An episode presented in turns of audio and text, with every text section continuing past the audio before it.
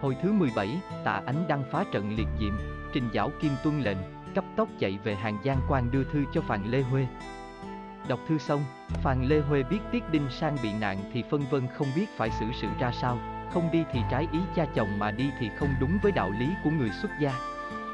Trình Giảo Kim chợt nhận ra Phàn Lê Huê đang mặc quần áo nhà tu, tay cầm phất trần thì biết ngay nguyên do, hết lời giải thích rồi năn nỉ, mãi sau mới làm cho Phàn Lê Huê siêu lòng, nhận lời đi phá trận giải cứu Đinh Sang, Phàn Lê Huê theo Trình giáo Kim đến Thanh Long Quan.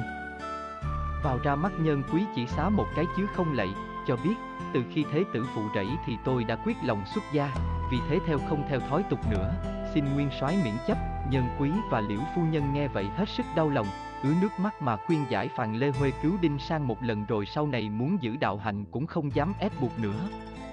Bất đắc dĩ Phàn Lê Huê phải nhận lời, lên ngựa đi một vòng quan sát trận thế. Khi trở về, Phàn Lê Huê nói với mọi người, đây là một trận dữ nhất trong 10 trận đời nhà Chu, bất cứ ai bị hãm vào trong trận thì đều bị đốt cháy thành tro bụi.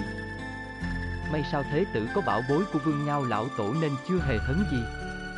Tuy nhiên muốn phá được trận này thì phải thỉnh các vị tiên xuống cầm soái ấn điều khiển mới phá nổi. Trong khi Phàn Lê Huê đang nói chuyện thì Chu Đỉnh Tiên đã nghe biết có người đến quan sát trận, lập tức dẫn quân tới khiêu chiến.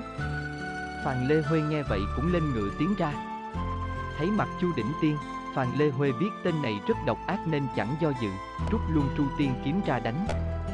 Chu Đỉnh Tiên vừa thấy chu Tiên kiếm thì thất kinh hồn vía, quay ngựa chạy thẳng chẳng dám nhìn lại. Phàn Lê Huê không muốn sát sinh nên thông thả trở về trại thương nghị việc thỉnh các tiên. Nhân quý liền nhường ấn soái cho Phàn Lê Huê tùy nghi sử dụng, miễn sao phá được trận cứu Đinh Sang về là hài lòng lắm rồi. Ngày hôm sau, Phàn Lê Huê không hề nai nịt như trước, thăng trướng truyền các tướng đến hội, nghiêm mặt nói, tôi tạm thay quyền nguyên soái điều khiển phá trận, vậy chư tướng nhất nhất phải tuân lệnh, bất cứ ai không nghe thì đều theo quân pháp xử phạt chẳng tha, các tướng đều cúi đầu xin nghe theo. Phàn Lê Huê liền phân công, tần tướng quân có phép thăng thiên thì cầm theo một đạo ngũ lôi phù, trưởng quản thiên môn. Đậu tướng quân dùng phép địa hành, cầm một đạo linh phù trưởng quản dưới đất, hai người hễ thấy Chu Đỉnh Tiên chạy lên chạy xuống đều được phép giết chết. Còn lại đầu tiên đồng giữ Thanh Long kỳ trấn giữ phía đông, Tiết Kim Liên giữ Hồn Vân kỳ trấn phía nam, Kim Định giữ Bạch Hổ kỳ trấn phía tây, La Chương giữ Hắc Tinh kỳ trấn phía bắc, tất cả đồng một lòng thì mới phá trận được. Khi các tướng tuân lệnh dẫn các quân sĩ ra đi, Phàn Lê Huê liền cầm Hoàng Long kỳ kéo quân thẳng tới Trung quân, vừa mới xông vào thì bốn bề chợt có lửa dậy phừng phừng, chẳng sao tiếng nổi. Phàn Lê Huê chợt nhớ tới trước khi xuống núi sư phụ có ban cho một cái kim bài để thỉnh các tiên, lập tức sai quân bày bàn hương án. Đặt kim bài lên bàn khấn vái, trong chốc lát có một vị tiên trưởng đằng vân bay xuống. Phàn Lê Huê nhìn thấy vị tiên trưởng này tiên phong đạo cốt, râu năm chòm xanh mướt như người còn trẻ thì vội cúi đầu làm lễ hỏi danh tính. Tiên trưởng đáp, ta là tạ ánh đăng, tu luyện nơi bồng lai đảo. Nay thấy ngươi cầu khẩn nên đến giúp phá trận, Phàn Lê Huê cả mừng, xin tạ ánh đăng dùng thần thông dập tắt ngọn lửa để mình tiến binh vào. Tạ ánh đăng gật đầu, lấy một cái hồ lô ra thả bốn con rồng trắng bay vút lên trời. Trong chốc lát trời đất kéo mây đen mịt mùng, mưa như trút nước khiến cho bao nhiêu lửa trong trận đều tắt ngúng. Chu Đỉnh Tiên thấy tự nhiên phép bị phá thì tức lắm, hùng hổ xông ra, nhưng khi nhìn thấy tạ ánh đăng thì khiếp vía kinh hồn, biến ra hai cánh bay về phía đông mà trốn, lúc đó đầu tiên đồng đang dùng thanh long kỳ trấn giữ phía đông, thấy vậy lập tức ngăn lại. Trên cờ có dáng linh phù nên Chu Đỉnh Tiên không sao thoát nổi, đành phải vỗ cánh bay về hướng Tây. Nơi đây đã có Kim Định dùng cờ bạch hổ chặn lại, Chu Đỉnh Tiên hoảng sợ bay về hướng Bắc nhưng cũng không sao thoát khỏi hắc kỳ tinh của La Chương, lúc này Chu Đỉnh Tiên đã mất hết tinh thần. Quýnh quán bay về phương Nam, rốt cuộc vẫn không thoát được Hồng Vân Kỳ của Tiết Kim Liên. Túng thế, Chu Đỉnh Tiên động thổ trốn chạy, mới bị đậu nhất hổ quát một tiếng đã bay hồn mất vía vội vụt thẳng lên mây. Tần Hán chờ đợi đã lâu, vừa thấy Chu Đỉnh Tiên bay lên liền dùng ngũ lôi phù đánh xuống, mọi người nghe một tiếng sét vang động, Chu Đỉnh Tiên nhào luôn xuống đất nằm thẳng cẳng. Tần Hán toan bay xuống cắt lấy thủ cấp thì chợt có vị tiên trưởng bay lại ngăn trở, cho biết, đây là con vật cưỡi của Nam cực tiên ông xuống trần phá quấy. Tiểu tôn không nên giết nó làm gì, Tần Hán nghe vậy trợn mắt đáp lại, thầy chùa kia, ta muốn giết thì giết, ngươi lấy quyền gì mà ngăn cản ta được. Khi ấy Phàn Lê Huê cùng ba nữ tướng chạy lại, quát lớn rồi giới thiệu cho biết đó là tạ ánh đăng tiên trưởng ngoài hải đảo đến giúp phá trận. Tần Hán nghe xong hổ thẹn cúi đầu nói, tôi không biết tiên trưởng nên mới mạo phạm. Tuy nhiên cũng tại tiên trưởng gọi tôi bằng tiểu tôn nên mới tức giận như thế, tạ ánh đăng cười ngất nói, ta với tần thúc bảo, ông nội của ngươi là bạn chí thiết, chẳng lẽ không gọi như thế được sao, tần hán vội vàng quỳ xuống tạ lỗi. Tạ ánh đăng không chấp, chỉ chu đỉnh tiên quát lớn, nghiệt súc. Ngươi còn chưa hiện nguyên hình hay sao? Chu đỉnh tiên rùng mình một cái, hiện nguyên hình biến thành con hạt trắng. Tạ ánh đăng liền lên lưng hạt, bay thẳng về chỗ Nam cực tiên ông, trả cho chủ nhân. Thấy trận đã phá xong, chư tướng đồng kéo vào một lượt, đi đến đâu đập phá tan tành tới đó. Vào đến trung ương, mọi người thấy Tiết Đinh Sang đang đứng ngơ ngác như người mất hồn thì vội lấy thuốc ra chữa chạy, chẳng bao lâu, Đinh Sang tỉnh lại, tuy biết Phàn Lê Huê cứu mạng mình nhưng không thèm nói lời nào, cúi đầu lên ngựa chạy thẳng về trại. Phàn Lê Huê thấy vậy buồn bã thu binh về. Báo cho nhân quý biết để điều động quân mã tiến chiếm ải Thanh Long. Quân liêu không có chủ tướng nên chẳng hề chống cự chút nào, lớp đầu hàng lớp bỏ trốn bằng hết, nhân quý kéo binh vào ải kiểm điểm đâu đó, dựng cờ đại đường xong liền gọi Tiết Đinh sang vào nói, nhờ có Phàn Lê Huê mạng ngươi mới sống sót, vì thế hãy bỏ qua những chuyện cũ, hòa hợp với nhau cho trọn tình phu thê, chẳng ngờ Đinh Sang vẫn bướng bỉnh, đáp, Phàn Lê Huê là nữ tướng triều đình thì đương nhiên phải ra sức, cần gì phải cảm ơn. Dù sao đi nữa con cũng không thể sống chung với một người bất trung bất hiếu được nhân quý nghe vậy hết sức tức giận, xuống lệnh đánh Đinh Sang 30 roi. Các tướng vội vàng súng lại, người thì can gián nguyên soái, người thì khuyên nhủ Đinh Sang nhưng cả hai đều nhất định như thế, chẳng ai nói nổi. Phàn Lê Huê nghe tin Đinh Sang bị đánh roi, máu tơi thịt nát thì vào trướng cúi lạy, rừng rừng nước mắt nói, xin nguyên soái bớt giận.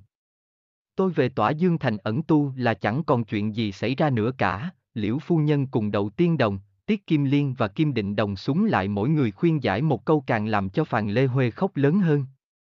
Ngẹn ngào nói, mọi người có lòng thương tưởng thì tôi xin ghi nhớ nhưng duyên số đã bạc bẽo như vậy thì còn níu kéo làm gì cho thêm khổ tâm.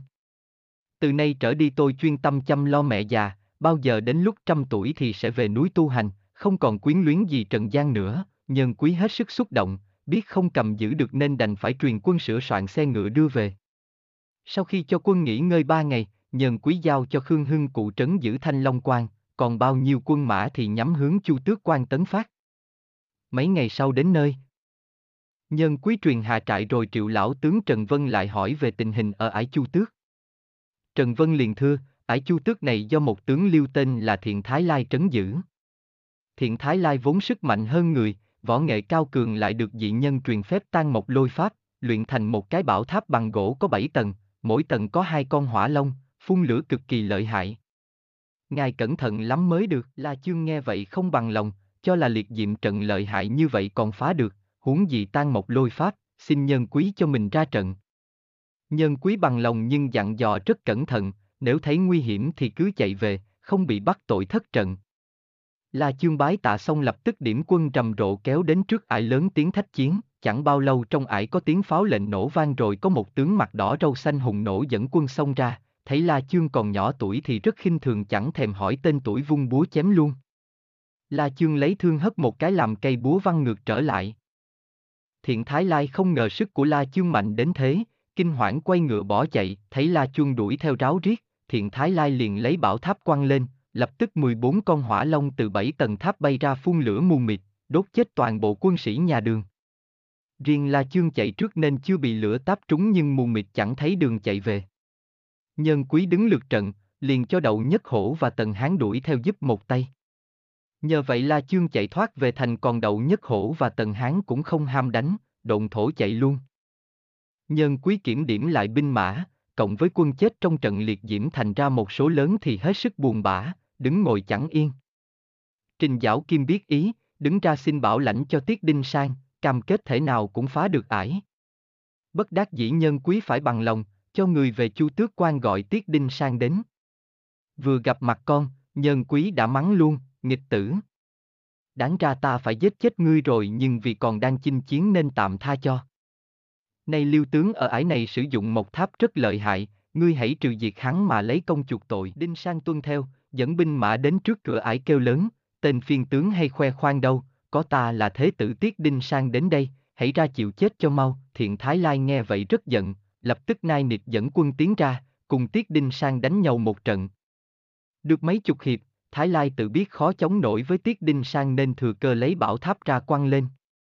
Tiết Đinh Sang đã đề phòng sẵn, mau lẹ lấy xuyên vân tiễn nhắm một tháp bắn một phát. Hai bảo bối chạm nhau nổ vang trời đất, một tháp liền tan thành tro bụi ngay tức thì, Thái Lai còn đang ngẩn người kinh hoàng. Tiết Đinh Sang liền thừa cơ hội đâm cho một kích, nhào luôn xuống ngựa chết tốt. Tiết Đinh Sang chạy lại cắt lấy thủ cấp của thiện Thái Lai, vừa toan su binh chiếm ải thì chợt trên không có tiếng nói vọng xuống, Tiết Đinh Sang, ngươi là đệ tử của tiên gia mà sao dám ra tay giết đệ tử của ta. Ngươi giỏi thì chịu một roi xem thử, Đinh Sang ngước mắt nhìn lên, thấy một đạo nhân diện mạo hung ác chẳng khác lão Long Tinh, mỏ nhọn râu dài đang từ trên dơ roi định đánh xuống thì vội vàng đón đỡ, cùng đạo nhân giao chiến hơn 30 hiệp. Thấy không thắng nổi địch thủ. Đạo nhân liền quăng roi lên trời hóa thành hai con dao lòng bay xuống dương nanh vuốt hết sức ghê gớm. Đinh Sang cả sợ, vội dục ngựa chạy thẳng về trại.